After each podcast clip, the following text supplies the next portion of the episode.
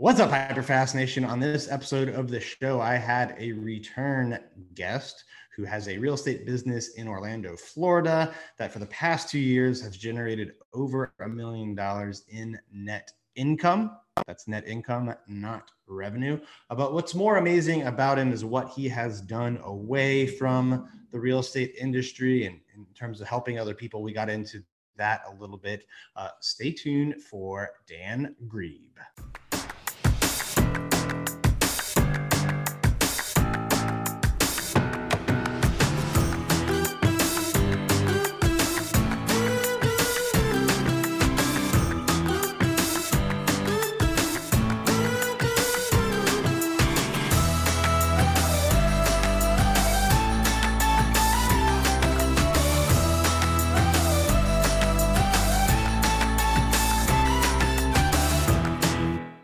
All right, welcome to the show, Dan. Second time you were on episode 40 back uh, near the beginning of this podcast series.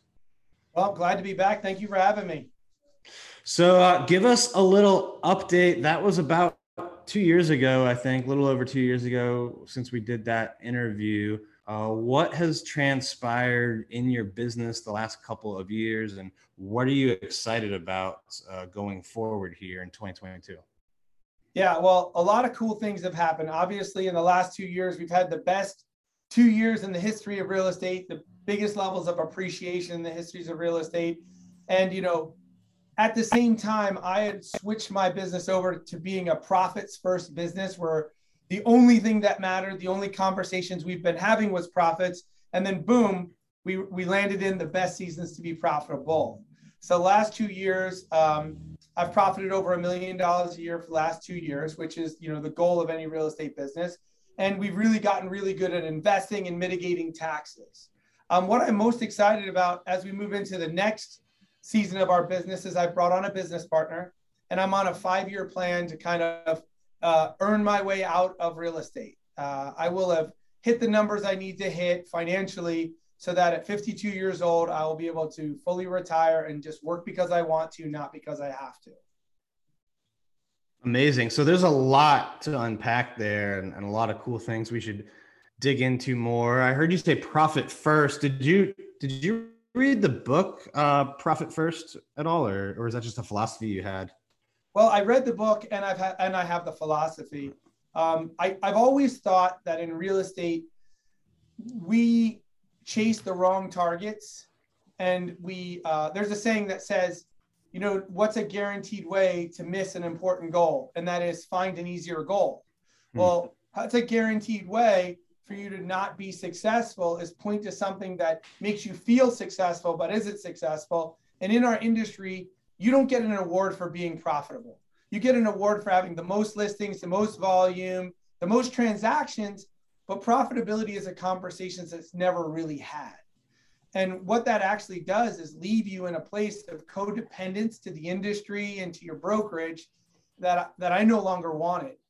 Um, so I went on this journey of structuring my business in a way that uh, focused on profitability, that focused on you know doing the right things day in and day out.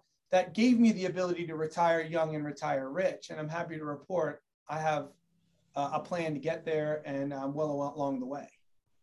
Yeah, we, we read that the book Profit First actually right before COVID, so it was a good time to to implement some of the learnings and philosophies in it. And you know, I, I hear this, uh, or I've heard this phrase before that I think you would probably uh, or probably resonate with you. Revenue is vanity, profit is sanity. And I, yes. and I think for some reason, real estate agents have a hard time with that and you you got at it that there's no award for profitability but there's tons of awards for volume and you know the, those kind of metrics. Uh, why do you think the, the focus is is so off in in the industry as a whole? Well i think the focus is going to change in the next couple of years as we start seeing this transition from this concept of brokerage to what they're calling teamerage right? So instead of the big brokerage to the team um, and the conversations have just now drifted down to agents because before brokers were well aware of their profitability, but see, they didn't want you to be aware of your profitability because you might not stay at that brokerage or you might renegotiate your commission split or you might question the value that that brokerage was giving you. So from an industry wide, you know, these um, these metrics were always there to keep you in the game and to keep you kind of enslaved in the process. Um, and, and we see that. Here's a stat that um, that my friend uh, Tom Ferry shared with me about four years ago when I went on this journey. He said, of the top 1% of all real estate agents in the country, 90% of them are broke. Mm. so when you look up on stage and you see that person that's selling all those houses and doing all those things, that person doesn't have six months of reserves in the bank account. If if they went on some type of six months with no income, they would be onto a credit card probably sooner than that. Um, those people that are that are driving those really expensive cars, living in those really expensive houses, they're so overly leveraged that if they don't hit the same number next year, the market resets, we're going to hear about them uh, working at Starbucks or somewhere else, and that's that's a real truth. And it, and it's not the agent's fault, actually, in my opinion. It's actually our industry's fault because our industry has taught us to chase these metrics. You know, chase more listings at any cost. Zillow's aware of how much money is in a real estate transaction. That's why they're willing to take a third of it from you and allow you to go. And some of these agents are selling thousands and thousands of homes with losing 30% of their commission right off the top. You know, um, Opendoor aware of that. That's the reason why they went to a 1% structure because they know you can be successful at 1% and they're pulling it back. So many uh, people knew that. Um, the best real estate agents are aware of it now. Uh, the best models for, for being a profitable business is actually a smaller business, not a larger business, where the rainmaker is actually still out there selling real estate. But those are just not the conversations that have been had in the past. Um, but those are the conversations of the future. They'll have to be had, especially as we start dealing with this commission comp, um, compression that is coming with uh, the consolidated co- consolidation of services. What do you think is the key get, to get from like 250k of income in this in this business, which only about one percent or so hit 250, right? Uh, or, or you know, according to NAR, National Association of Realtors. So, how do you what do you think it, it, it takes, or what do you think the keys are to get from 250 to a million in net profit? Which my guess is there's only a few hundred agents, you know, probably less than 500 in the nation that are doing that, you know, in this team model. Yeah, yeah, absolutely. Well, I have a few thoughts on that. Number one is um, we, we still live in a world that will one day go away of very, very high levels of uh, commission. And when I say that, if you look at any other sales industry, nobody gets paid like we do. It's just reality. Um, the next thing is is recognizing what you're building. And, and, and Dan, I mean, obviously, you and some of your listeners, you could buy my business. If I offered to sell it to you, you could buy it. But the reality is, I can document and document and show you that I made a million dollars profit last year, um, more than that this year. Um, and and if I went to you and said, Dan, come buy my business for a million dollars, and I'm going to leave, you wouldn't buy it. If you went up to my number one administrative person and said, Dan Grieb's leaving the company tomorrow, and someone else is taking over, do you still work here? They probably say no. If you go up to my number one salesperson and say, uh, you know, Dan Grieb's leaving the company, never coming back. Do you still work here? They probably say no. So what we need to recognize first is that we're not building a scalable business that we're one day going to sell, like like you would a traditional business. Like if you owned a a, a property management company would be closed, an AC company, um, something that involved contracts. You, the way in which you'd scale that is similar to ours, but the purpose is different. We have a very large, high margin that we can make per sale as a team owner, but we really can't sell our, our, our business for much money. And if we were, we would sell it in through what's called an earnout, which means we'd have to stay involved as we were getting paid. That's not a typical business model.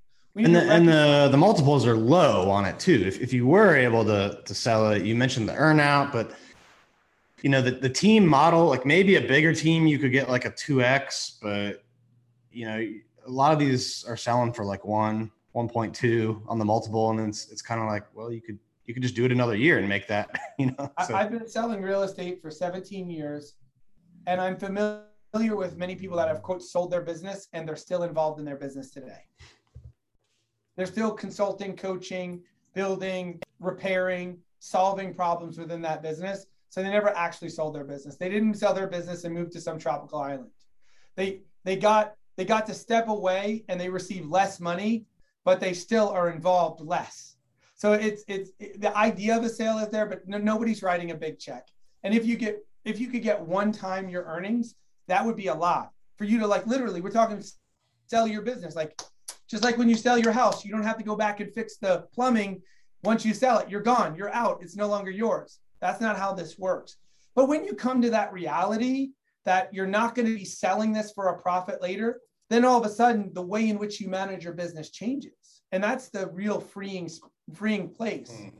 In my world, I recognize the most profitable thing that Dan Grieb can do is sell real estate. So I have a business partner that runs the day-to-day operation and I sell real estate. So going back to your original question, how do you go from 250 to a million dollars in profit? Uh, not revenue, profit.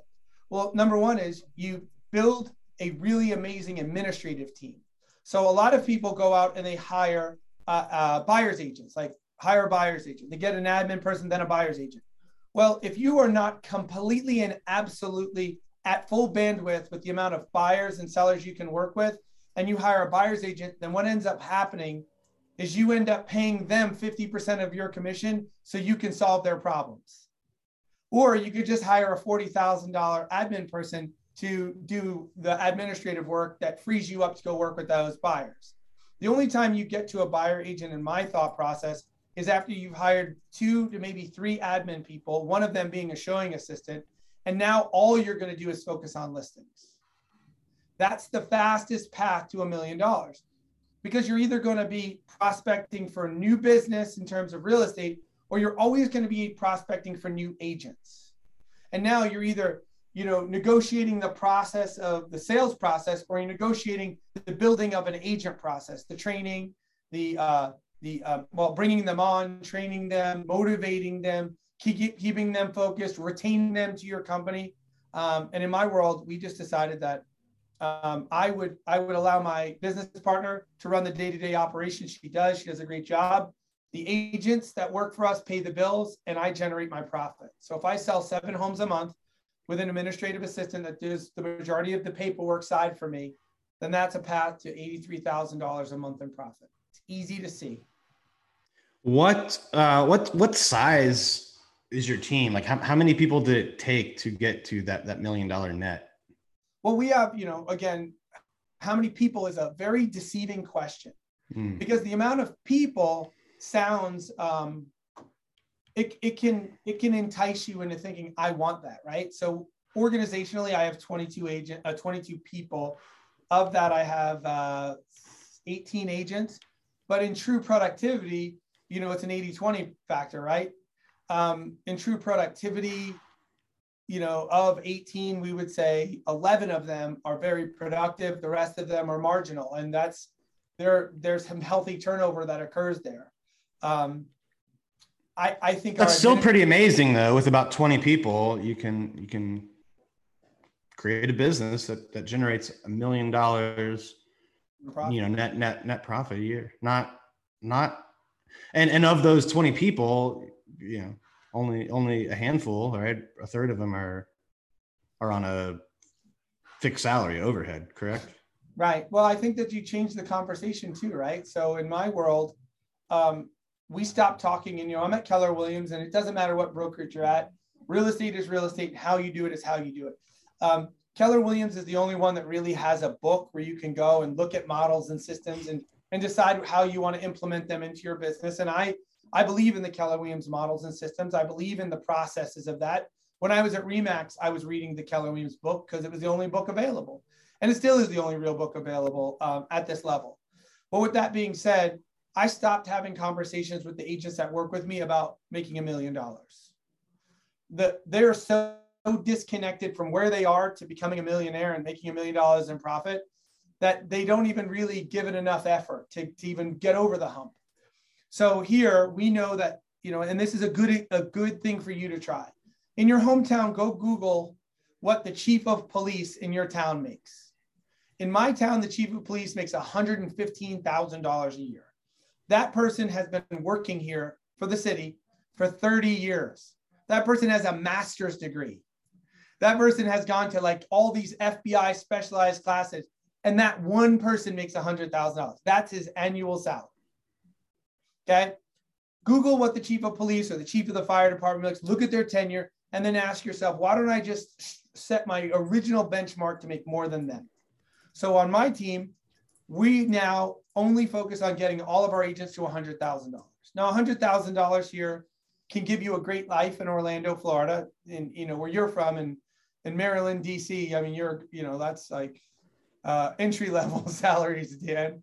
But um, but here that could give you a great life. And if I can get your floor, you know, if your ceiling is a hundred thousand and I can get you there, now I can make that ceiling of a hundred thousand your floor. Now I can really build to 250. If I can get you to 250, now I got a real chance to get you to half a million. If I can get you to half a million, then a million is possible because it's not about what you do. It's never going to be about what you do. It's about who you become in the process. The way in which you think, the way in which you act, the way in which you use leverage. That's the that's the difference. It's not about working harder. Especially when you start getting in the hundreds of transactions that it requires to get there. Um, those are my thoughts. No, I, I agree totally. I, I love how you've you've built your team to a million and helping bring so many other people along. I do want to mention uh, that you will be one of the speakers at our Hyperfast Summit in Boca Raton, Florida, February 1st and 2nd. And the, the whole theme of that conference, that event is going to be really how to scale a real estate business, a profitable one, how to get control of your time. And you know, it's it's amazing to have speakers like you coming, you know, real life practitioners. Uh, if you're listening to this and haven't got your tickets yet or checked it out, you can go to hfasummit.com. Again, that's hfasummit.com. If you, use the uh, the code podcast25, you actually get 25% off your tickets. So again, go to hfasummit.com, use the code podcast25. Uh, Dan, I'd also like to take a few minutes to talk about some of the the things you've achieved and, and done outside of of real estate because you know what you've done in the real estate industry and the lives you've helped there in itself is amazing but you know that, that that's just a small slice of the pie really mm-hmm. um, and, I, and i think what you're probably most known for now is, is really what you've done in the ironman world and and um, so why don't you, why don't you tell folks a little bit about that? Because I think it's it's truly inspirational what you can do when you secure the financial side of things. You know, and you have other you know time and, and money to pursue some of the things that you do. Well, that's awesome. Yeah, great segue. So let's just kind of theme this time while we're talking called success is not about what you do, it's about who you become in the process. Because you're going to hear me say that a number of times. You know, um, about eight years ago, I woke up um, well, before I say that, um, I grew up super poor. I grew up, you know, abused by my dad and grew up a lot of issues, alcoholism, drugs, violence, all that crazy stuff. And um, and I, I got out, I got out of New York where I grew up, got down to Florida, started building a life for myself and wanted to just have something different. My my stated goal, my life goal is to change my family tree. That is my goal. You know, I, I recognize that I can't change you know, my grandfathers, my fathers, my brothers, my uncle, uh, my, my parents, that generation. I can't do much with that. But everything that passes through me, I wanted to be different. So I, I became a police officer. I did that. And then I got into real estate and I, and I had success. And, and in that success, you know, I wanted a few things. I, I literally wrote this down. I wanted to be everything to my wife that my dad was never to my mom. I wanted to be everything to my children that my dad was never to me. I wanted to run a business that supported people for being loyal and kind and, and doing the right thing. I wanted to have a relationship with my God. And, and I just wanted to become a good human being. I didn't want to be what my last name represented, which was trouble. I wanted to be something better than that. So fast forward into my real estate journey, you know, I'm 10, 12 years in, and I am, you know, on my way. I'm, I'm a millionaire in terms of net worth, but I've never made a million dollars in one year. I um I have a marriage. I've been married for 17 years, 15 years, and, and we're happily married. I've got great relationship with my kids, I've got a great relationship with, with my God, and I've got I've got people that enjoy working with me, and I really enjoy working with them. And I and I and I look in the mirror and I'm 310 pounds, between 320 and 310. And and I said to myself, like, you know, I, I got to be able to have something better than this. But I really believed in this philosophy called subtraction. To get this, I have to mm. subtract something over here.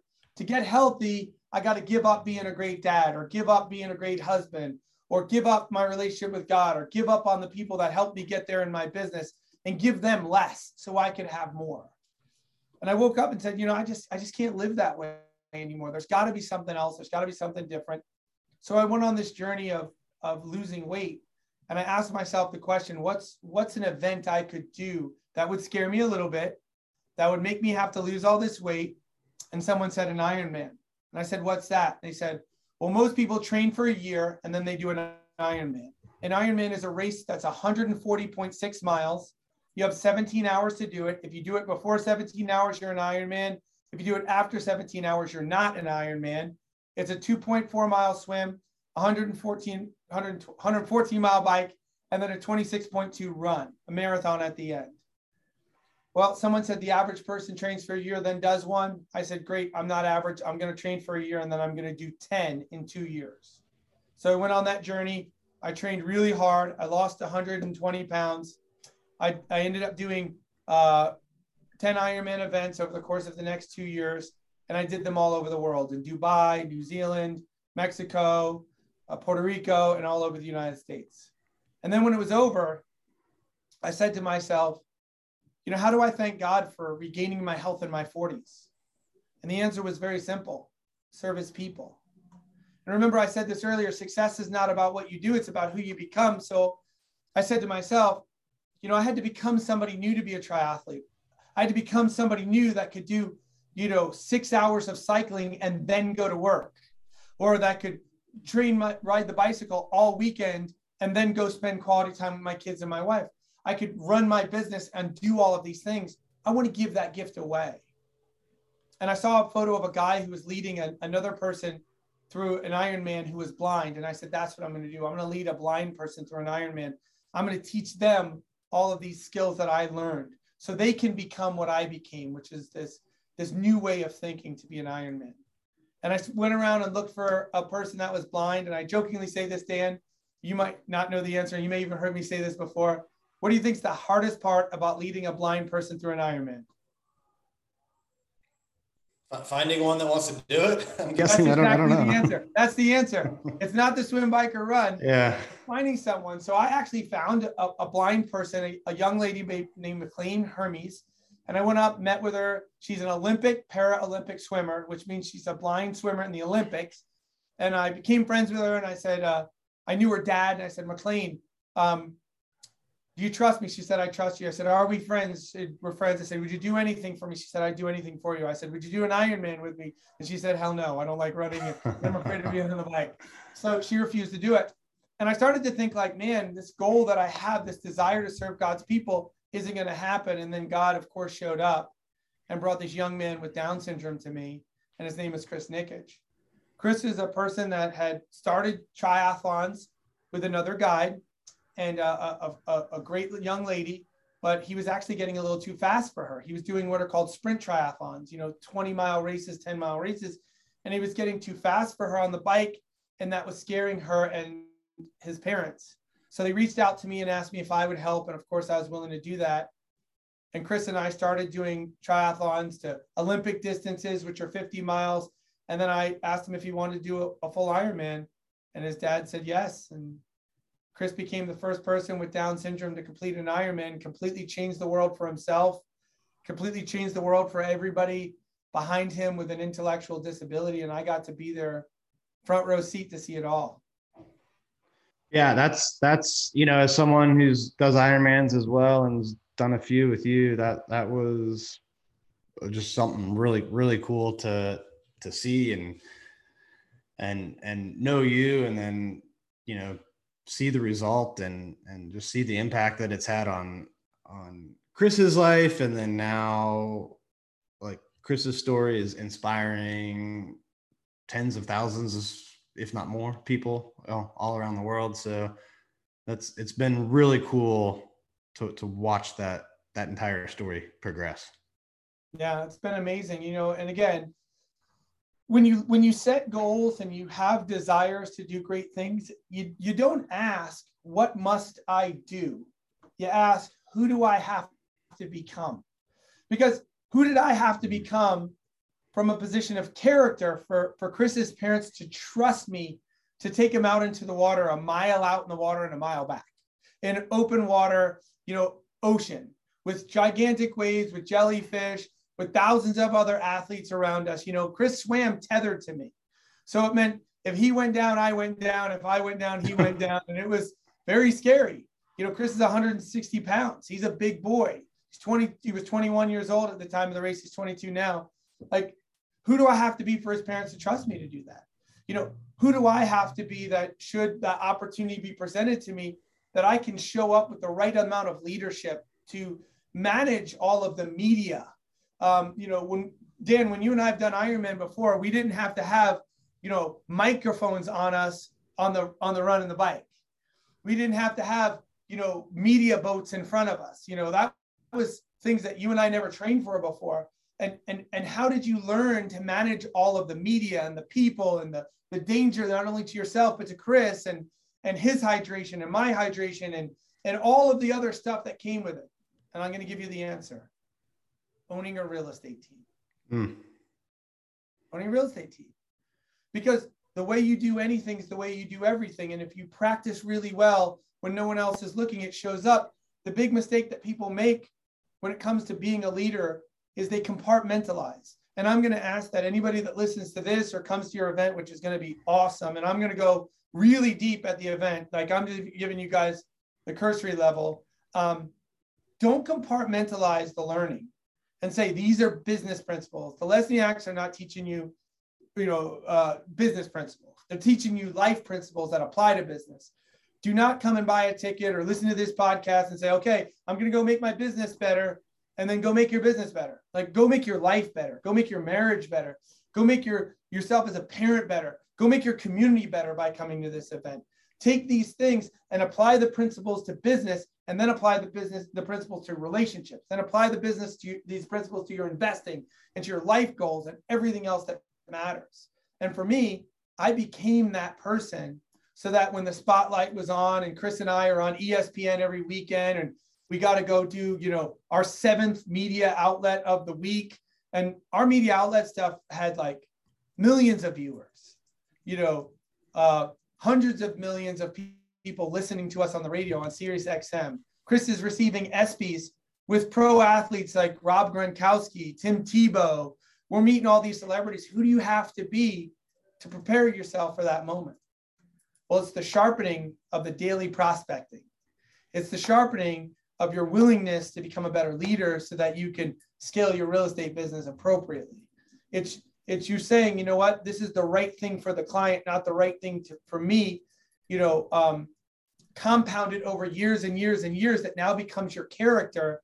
And now, boom, when the when the spotlight is on you, it's it's easy because you've been practicing in the dark. When the spotlight shows up, it's easy. And that was my story. Well, it's an amazing story. I'm excited for you to share even more of it and to go, to go deeper, as you said. Before we wrap up the show today, I always like to end with a quick, hyper fast round. If you're ready for some rapid fire questions and answers, hit me. All right. What's I don't know biggest... what questions you're going to ask either, so this is really yeah. even more exciting. What's your biggest piece of advice to a new real estate agent? learn how to prospect over everything else. Lead generation is more important than anything else you can do. What's the biggest mistake you see successful real estate agents making? They get focused on things and not profit. Biggest piece of advice to a real estate investor? Buy now. What's the biggest challenge you've had in business and how did you overcome it? People, trial and error, recognizing that you are going to make mistakes when it comes to the people you hire.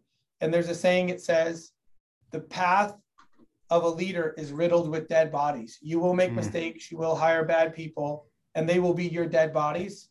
But it's okay as long as you get you're better tomorrow than you are today. All right, last one. Where do you see yourself five years from now? In five years from now, I will create will have created a, mil- a few millionaires within my home to sell team here. I will be working because I want to, not because I have to, and I'll most likely be working with people that are disadvantaged and advocating for them at, at some level.